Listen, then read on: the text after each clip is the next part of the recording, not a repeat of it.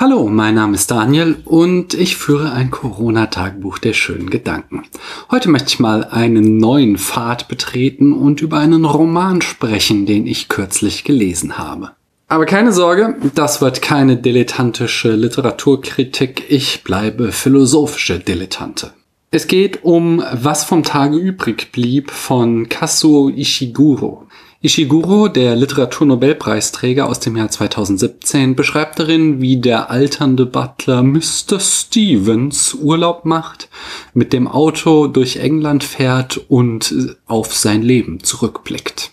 Das Buch ist dabei streng aus der Sicht von Mr. Stevens erzählt und eignet sich seine mitunter bornierte elitäre Sichtweise an. Zugleich gibt es uns immer wieder zu verstehen, wie begrenzt Mr. Stevens Sicht auf die Welt ist. So sinniert Stevens immer wieder über den Begriff der Würde und bildet sich sehr viel ein auf das herrschaftliche Haus und seinen ehemaligen Herrn Lord Darlington. Zugleich will sich Stevens aber nicht eingestehen, dass sein Herr Nazi-Sympathisant war, zumindest vor dem Krieg und teilweise während des Krieges, und dass er von den Nazis nur wie eine Schachfigur auf dem Feld herumgerückt wurde, um die Appeasement-Politik Englands aufrecht zu erhalten. Also die Politik des Zurückhaltens und Entgegenkommens, die England vor Kriegseintritt verfolgte. Es hoffte damit Nazi-Deutschland zu besänftigen und einen Krieg zu verhindern. Ishiguro spielt damit übrigens auf die Anglo-German Fellowship an, die vor dem Zweiten Weltkrieg für ein Bündnis zwischen Nazi-Deutschland und England lobbyierte. Gegen Ende des Buches finden sich dann zwei Szenen, um die es mir heute geht, denn sie zeigen schön einen ethischen Grundkonflikt.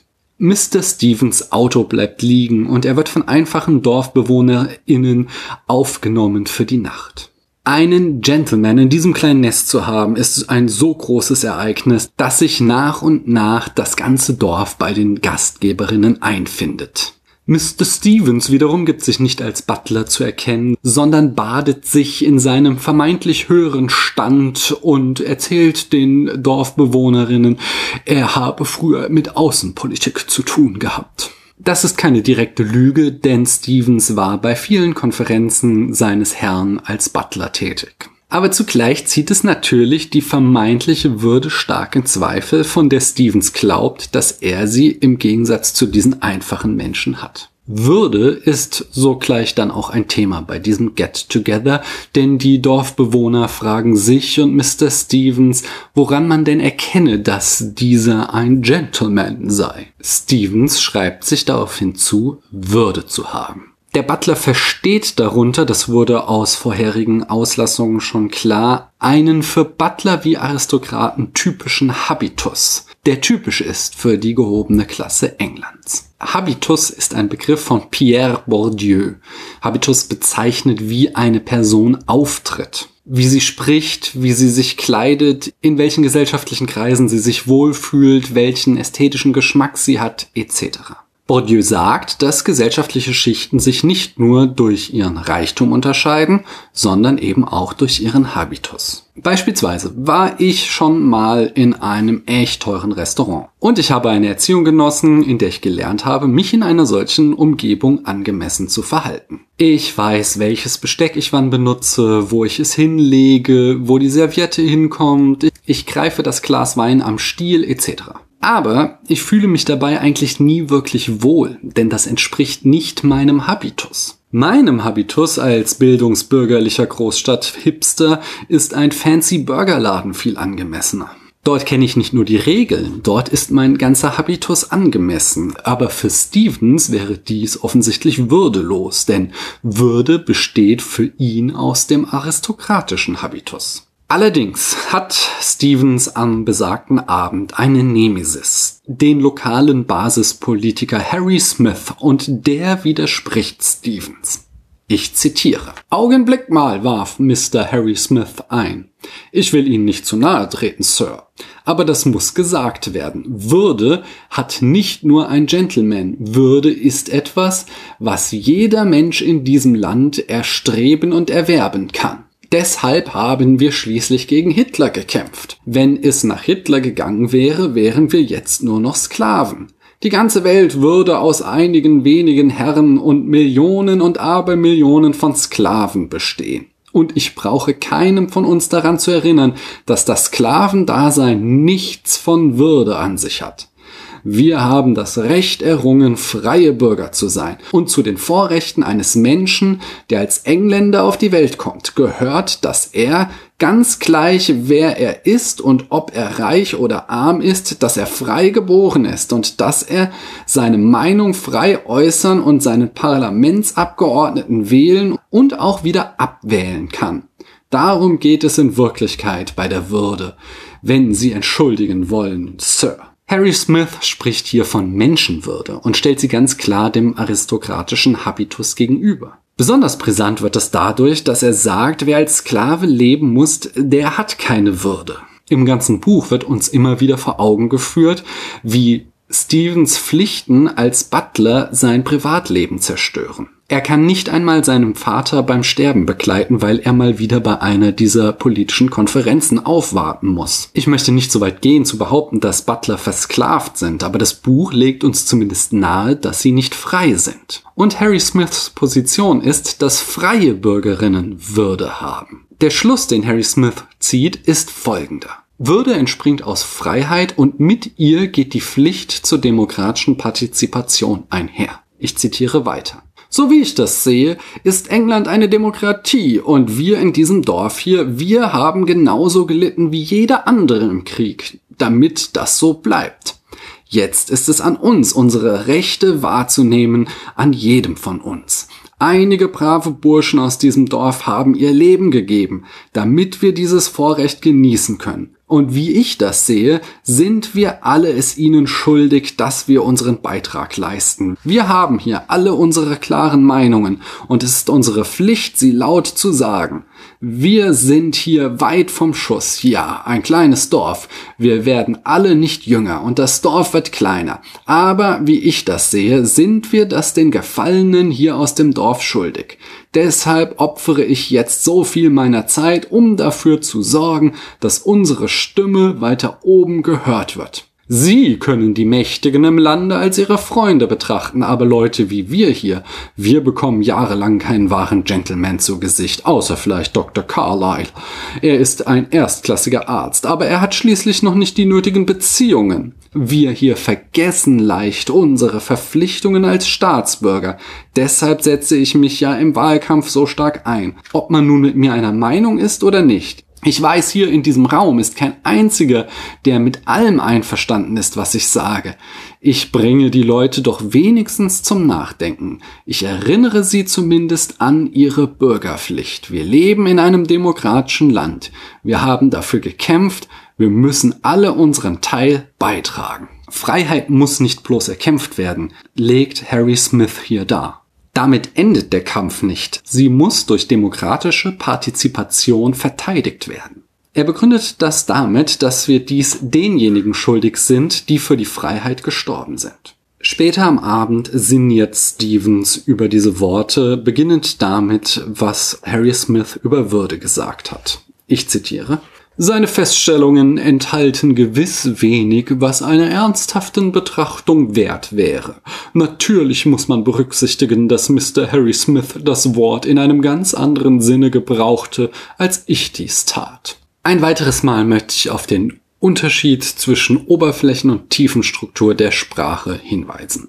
An der Oberfläche sprechen beide über Würde, aber wenn wir das tiefer analysieren, spricht der eine über Menschenwürde und der andere über Habitus. Weiter im Text. Doch selbst dann, selbst von seiner Seite aus gesehen, waren seine Äußerungen viel zu idealistisch, viel zu theoretisch, um Beachtung zu verdienen. Bis zu einem gewissen Grad hatte er zweifellos nicht ganz unrecht. In einem Land wie dem unseren mögen die Menschen tatsächlich eine gewisse Verpflichtung haben, über Staatsangelegenheiten nachzudenken und sich eine Meinung zu bilden. Aber da das Leben nun einmal ist, wie es ist, wie kann man da von gewöhnlichen Menschen erwarten, dass sie in allen möglichen Fragen eine klare Meinung haben, wie Mr. Harry Smith das recht fantasievoll von den Dorfbewohnern hier behauptet. Und diese Erwartungen sind nicht nur unrealistisch, ich bezweifle, dass sie überhaupt wünschenswert sind. Für das, was gewöhnliche Menschen lernen und wissen können, gibt es schließlich eine Grenze und zu verlangen, dass jeder einzelne von ihnen zu den großen Debatten der Nation klare Meinungen beiträgt, kann gewiss nicht klug sein. Es ist in jedem Fall absurd, dass jemand sich erdreistet, die Würde eines Menschen von daher zu definieren. Zwei Dinge sind an diesem Argument bemerkenswert. Zum einen steckt darin das Dilemma der Demokratie. Stevens hat bis zu einem gewissen Grad einen Punkt. Irgendwie ist das Bild schief. Politische Probleme sind oft so komplex, dass wir sie nur durchschauen können, wenn wir uns wirklich gut mit der Materie auskennen. Das begünstigt Populisten, die für komplexe Probleme vermeintlich einfache Lösungen anbieten. Ein Beispiel ist die Finanztransaktionssteuer. Das ist ein finanzpolitisches Instrument, das seit der Bankenkrise 2008 diskutiert wird. Dabei soll eine sehr geringe Steuer auf Transaktionen des Börsenhandels erhoben werden, um den Hochfrequenzhandel zu kontrollieren. Also Transaktionen, in denen Computern sehr viele Finanzprodukte in einem Teil der Welt ankaufen und im Bruchteil einer Sekunde in einem anderen Teil wieder verkaufen solche Geschäfte haben eine sehr geringe Gewinnspanne, aber aufgrund der Geschwindigkeit und der Menge an Finanzprodukten lohnen sie sich am Ende. Das Problem ist, dass dieser Hochfrequenzhandel, der nur noch von Computern ausgeführt wird, die Märkte sehr anfällig für Krisen macht. Die Finanztransaktionssteuer soll diese Geschäfte nun unattraktiv machen, indem sie die geringe Gewinnspanne weiter reduziert oder im Idealfall ganz aufhebt, was diesen Hochfrequenzhandel unattraktiv macht und somit kontrolliert. Und diese Steuer will nun Olaf Scholz 2021 einführen. Allerdings nur auf Aktien. Doch Aktien sind von diesem Hochfrequenzhandel in der Regel gar nicht betroffen. Dafür investieren vor allem kleine Leute in Aktien. Die einfache populistische Schlussfolgerung ein weiteres Mal ist ein SPD-Finanzminister der Genosse der Bosse und schadet den Menschen, die wenig Geld haben. Wenn du dich in das Thema aber tiefer einarbeitest, wirst du merken, dass die Finanztransaktionssteuer nur sinnvoll ist, wenn sie international erhoben wird oder zumindest innerhalb der EU. Sonst weichen die Trader einfach auf einen anderen Markt aus. Und daher steht die Steuer von 2021 am Ende einer langen Kette von internationalen Verhandlungen, in die Deutschland mit durchaus anspruchsvolleren Zielen mal gestartet ist. Doch am Ende dieser Verhandlungen steht eben dieser Kompromiss, weil andere Verhandlungsteilnehmerinnen andere Interessen hatten. Und es soll jetzt nicht heißen, dass Olaf Scholz Robin Hood ist und die kommende Steuer sinnvoller als die meisten K-Pop-Songs. Das soll nur heißen, dass politische Probleme oft komplexer sind, als populistische Antworten es erscheinen lassen. Das demokratische Dilemma besteht nun darin, dass sich nicht jede Frau in jedes Thema einarbeiten kann. Daher muss sie Politikerinnen vertrauen, indem sie sie wählt. Und oft wirken dabei Populisten mit ihren einfachen Antworten attraktiver als Sesselpupser wie Olaf Scholz. Der andere interessante Punkt an Stevens Überlegung ist ein Sophismus. Ich hatte ihn neulich schon besprochen. Stevens baut einen Strohmann auf. Denn Stevens hält es ja für absurd, dass man die Würde eines Menschen von daher definiert, dass sich dieser mit etwas so kompliziertem wie Politik beschäftigt. Allerdings hatte Harry Smith das gar nicht gesagt. Stevens Strohmann besteht daraus, dass er aus einem Konditional ein Bikonditional macht. Sein Widersprecher hatte gesagt, dass aus der mit Würde verbundenen Freiheit die Pflicht folgt, sich politisch zu engagieren. Und Stevens sagt nun, es ist nicht zulässig zu behaupten, dass man erst Würde hat, wenn man sich politisch engagiert. Das ist nicht das Gleiche. Ein klassisches Beispiel für ein Konditional, das jede lernt, die mal ein Logik Pro Seminar belegt hat, lautet, wenn es regnet, dann wird die Straße nass. Das heißt aber nicht, dass die Straße nur nass wird, wenn es regnet. Ich kann ja auch einen Eimer Wasser darauf ausschütten. Und genauso kann ich sagen, wenn ich Menschenwürde habe, dann folgt daraus die Pflicht, mich politisch zu engagieren. Aber nicht nur, wenn ich mich politisch engagiere, dann habe ich Menschenwürde. Stevens Abneigung gegen den von ihm errichteten Strohmann kommt übrigens daher, dass die Beschäftigung mit Politik nicht zu seiner Habitusdefinition von Würde passt, wie er im Folgenden darlegt. Zufällig kommt mir gerade eine Episode in den Sinn, die, wie ich glaube, recht gut die wirklichen Grenzen einer vielleicht in Mr. Harry Smiths Ansichten liegenden Wahrheit aufzeigt. Es ist ein Vorfall, den ich selbst erlebt habe und der sich etwa 1935 ereignete.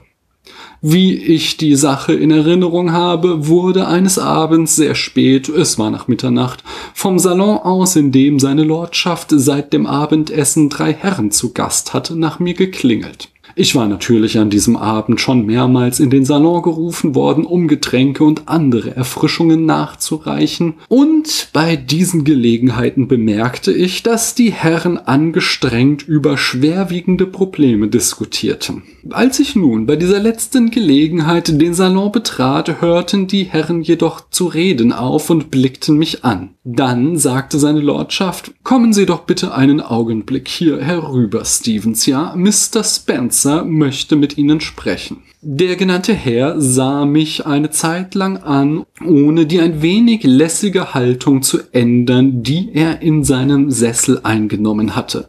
Dann sagte er, Guter Mann, ich möchte Sie etwas fragen. Wir brauchen Ihre Hilfe in einer Angelegenheit, die wir gerade besprechen. Sagen Sie, halten Sie es für denkbar, dass die Schuldensituation Amerika gegenüber bei dem derzeitig niedrigen Handelsniveau eine entscheidende Rolle spielt? Oder glauben Sie, das ist ein Ablenkungsmanöver und das Kernproblem der Goldstandard? Ich war natürlich ein wenig erstaunt, doch rasch hatte ich die Situation durchschaut. Man erwartete ganz offensichtlich, dass mich die Frage verwirrte. Ja, während des Augenblicks, den ich brauchte, um dies zu erkennen und mir eine passende Antwort auszudenken, mag ich sogar den Eindruck erweckt haben, als kämpfe ich mit der Frage, denn ich sah alle Herren im Raum belustigte Blicke tauschen. Ich bedauere, Sir, sagte ich, aber in dieser Angelegenheit kann ich nicht weiterhelfen. Ich hatte inzwischen die Situation völlig im Griff, aber die Herren lachten verstohlen weiter. Hier treffen erneut die beiden Würdekonzeptionen aufeinander. Und an dieser Stelle muss ich einmal Kant lobend erwähnen, den ich neulich noch so gescholten habe. Denn in der Grundlegung zur Metaphysik der Sitten leitet Kant aus dem kategorischen Imperativ ab, dass wir einen Menschen niemals als Mittel, sondern immer nur als Zweck ansehen sollen. Das ist der Grundsatz, der sich unmittelbar in Artikel 1 des Grundgesetzes der BRD niederschlägt. Die Würde des Menschen ist unantastbar. Einen Menschen als bloßes Mittel für etwas zu benutzen, ohne seiner Menschenwürde Rechnung zu tragen, verletzt eben diese Würde. Und genau das macht diese Aristokratenrunde hier, um einen Punkt zu machen. Und das wiederum, was Stevens dabei hilft, diese Situation zu ertragen, ist sein Butler-Habitus. Denn dazu gehört, sich keinerlei Gefühlsregung anmerken zu lassen. Und weil er sich daran klammert, hilft ihm das, die Situation unter Kontrolle zu haben, wie er es ausdrückt. Die zur Schaustellung von Stevens durch Mr. Spencer geht noch unter dem Gelächter der Anwesenden weiter, bis Mr. Spencer dann folgendes Fazit zieht. Sie sehen, meine Herren, sagte Mr. Spencer, wobei er sich zu den anderen umwandte. Unser Mann kann uns in diesen Angelegenheiten nicht weiterhelfen. Dem folgte erneutes Lachen, das jetzt kaum noch unterdrückt wurde. Und doch, fuhr Mr. Spencer fort, halten wir an der Vorstellung fest, dass die Entscheidungen der Nation den Händen unseres guten Mannes hier und der Millionen seinesgleichen anvertraut werden. Kann es verwundern, dass wir mit unserem derzeitigen parlamentarischen System geschlagen für unsere vielen Schwierigkeiten keine Lösungen finden? Da könnte man ja genauso gut einen Ausschuss der Müttervereinigung mit der Vorbereitung eines Feldzugs beauftragen. Diese Bemerkung löste lautes, herzhaftes Lachen aus, in das hinein seine Lordschaft leise sagte Danke, Stevens, und es mir auf diese Weise ermöglichte, hinauszugehen. Am folgenden Tag nimmt Stevens Arbeitgeber, dem das dann doch etwas unangenehm war, darauf Bezug. Es war wirklich höchst unschön. Aber sehen Sie es, Stevens. Mr. Spencer wollte Sir Leonard etwas beweisen.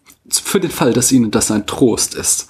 Sie haben tatsächlich mitgeholfen, einen wichtigen Punkt zu klären. Sir Leonard hatte eine Menge altmodischen Unsinn geredet, dass der Wille des Volkes der klügste Schiedsmann sei und so weiter. Das hat er wirklich gesagt, Stevens. Tatsächlich, Sir? Wir merken hierzulande immer viel zu spät, dass etwas aus der Mode gekommen ist. Andere große Völker wissen genau, dass man sich von alten, liebgewordenen Methoden trennen muss, wenn es die Herausforderungen einer neuen Zeit zu meistern gilt. Nicht so hier in Großbritannien. Es gibt noch immer sehr viele, die so reden wie Sir Leonard gestern. Deshalb glaubte Mr. Spencer, seinen Standpunkt durch eine Demonstration untermauern zu müssen. Und ich sage Ihnen, Stevens, wenn Leute wie Sir Leonard dazu gebracht werden, aufzuwachen und ein wenig nachzudenken, dann war Ihre Tortur heute Nacht nicht umsonst. Das können Sie mir glauben. Sehr wohl, Sir. Lord Darlington stieß einen weiteren Seufzer aus. Wir sind immer die Letzten, Stevens, immer die Letzten, die sich noch an ausgediente Systeme klammern, aber früher oder später werden wir uns den Fakten stellen müssen. Die Demokratie gehört einer vergangenen Zeit an. Die Welt ist heute eine viel zu komplizierte Angelegenheit für allgemeines Wahlrecht und solche Dinge. Für endlose Parlamentsdebatten, die alles zum Stillstand bringen. War alles schön und gut, vielleicht vor ein paar Jahren noch, aber in der Welt von heute? So wie? Sehen Sie sich Deutschland und Italien an, Stevens. Sehen Sie sich an, was kraftvolle Führerschaft auszurichten vermag, wenn man ihr Handlungsfreiheit einräumt. Dort gibt es keinen solchen Unsinn wie allgemeines Wahlrecht oder ähnliches. Wenn Ihr Haus brennt, rufen Sie doch nicht alle Bewohner im Salon zusammen, um eine Stunde lang die verschiedenen Fluchtwege zu debattieren, oder? Früher mag das alles einmal schön und gut gewesen sein, aber heute ist die Welt eine komplizierte Sache. Da stecken zwei weitere spannende Aspekte drin. Natürlich kann das Löschen eines Hauses nicht demokratisch debattiert werden. Es gibt Situationen, in denen der demokratische Prozess zu langsam ist, da Schnellentscheidungen getroffen werden müssen. Aber auch das ist wieder ein Strohmann, der missachtet, dass es für eben solche Situationen demokratische Mittel gibt, die man gebrauchen kann um schnell handeln zu können. Zum einen gibt es die Gewaltenteilung. Die Exekutive muss, wenn Zugzwang herrscht, nicht unbedingt jede einzelne Entscheidung zur Abstimmung stellen. Sie muss aber die Verantwortung dafür tragen. Dies wird mit dem legislativen Mittel der Untersuchungsausschüsse gewährleistet und mit dem judikativen, das Gerichte exekutives Handeln unterbinden können. Dafür gibt es wieder die Institution des Eilverfahrens und der einstweiligen Verfügung, mit der Gerichte sofort Stopp sagen können, wenn schnell gehandelt werden muss. Zum anderen macht dieses Argument von Lord Darlington etwas, was Politik gerne macht. Sie stellt jegliches politisches Handeln als Krise dar um so die Legitimation zu haben, den demokratischen Prozess wegen der angeblich gebotenen Eile aushebeln zu können. Eine solche Krise unter Zeitdruck gab es aber im faschistischen Italien und Deutschland eben gerade nicht.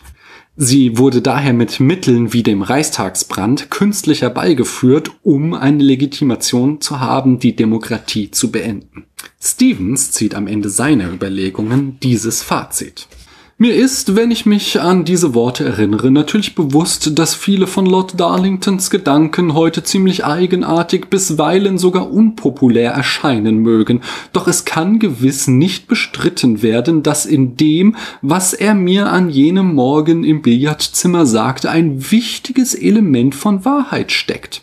Natürlich ist es völlig absurd zu erwarten, dass irgendein Butler in der Lage wäre, kompetent Fragen von der Art zu beantworten, beantworten, wie Mr. Spencer sie mir in jener Nacht gestellt hatte. Und die Behauptung von Leuten wie Mr. Harry Smith, dass die Würde eines Menschen davon abhänge, dass er dies kann, hat sich als der Unsinn offenbart, der sie ist. Sagen wir es ganz deutlich, Pflicht eines Butlers ist es, eine gute Dienstleistung zu erbringen und nicht sich in die großen Angelegenheiten der Nation einzumischen. Solche großen Angelegenheiten werden immer das Verständnis gewöhnlicher Menschen wie unser eins übersteigen, und wer von uns sein Zeichen setzen will, muss erkennen, dass er das am besten durch Konzentration auf das erreicht, was sich innerhalb seines Gebietes befindet. Das heißt, indem er sich ganz der Aufgabe widmet, mit der bestmöglichen Dienstleistung jene großen Persönlichkeiten zu unterstützen, in deren Händen das Schicksal der Zivilisation tatsächlich liegt. Ah, the Great Man Theory. Einerseits wiederholt Stevens hier den Fehlschluss, dass er Harry Smith konditional in ein Bikonditional umwandelt. Aber andererseits steckt hier nochmal ein schön vertrackter performativer Widerspruch drin. Stevens beginnt die Überlegungen ja damit, dass Lord Darlingtons Ansichten heutzutage unpopulär seien. Warum ist das so? Weil die Demokratie in Westeuropa nach dem Zweiten Weltkrieg gesiegt hatte. Stevens trägt also als Argument gegen die Demokratie die Meinung einer Gruppe von Leuten vor, die historisch widerlegt wurde. Offensichtlich hatten die demokratischen Regierungen Entscheidungen treffen können, die zur Niederlage des Faschismus geführt haben. Das Argument, dass dies nicht möglich sei, ist also widerlegt. Doch es geht noch weiter. Stevens sagt quasi, dass dieses Beispiel zeige, dass er als einfacher Butler nicht die Kompetenz habe, politisch zu denken. Doch indem er das macht, zieht er eine politische Schlussfolgerung. Gut, seine Schlussfolgerung ist, Demokratie riecht nach Lulu und wir brauchen einen starken Führer. Er tut aber etwas, von dem er zugleich sagt, dass er dazu nicht kompetent ist. Durch seine Performance den Schluss zu ziehen, dass Politik nichts für einfache Leute ist, verwickelt er sich in einen Widerspruch. Denn er selbst als einfacher Mensch vertritt damit eine politische Position und damit die Grundlage für demokratische Partizipation. Vielen Dank fürs Mitboxen, Mr. Stevens. Aber die Demokratie geht als Siegerin durch KO aus dem Ring. Ich danke euch, dass ihr mir eure Zeit geschenkt habt.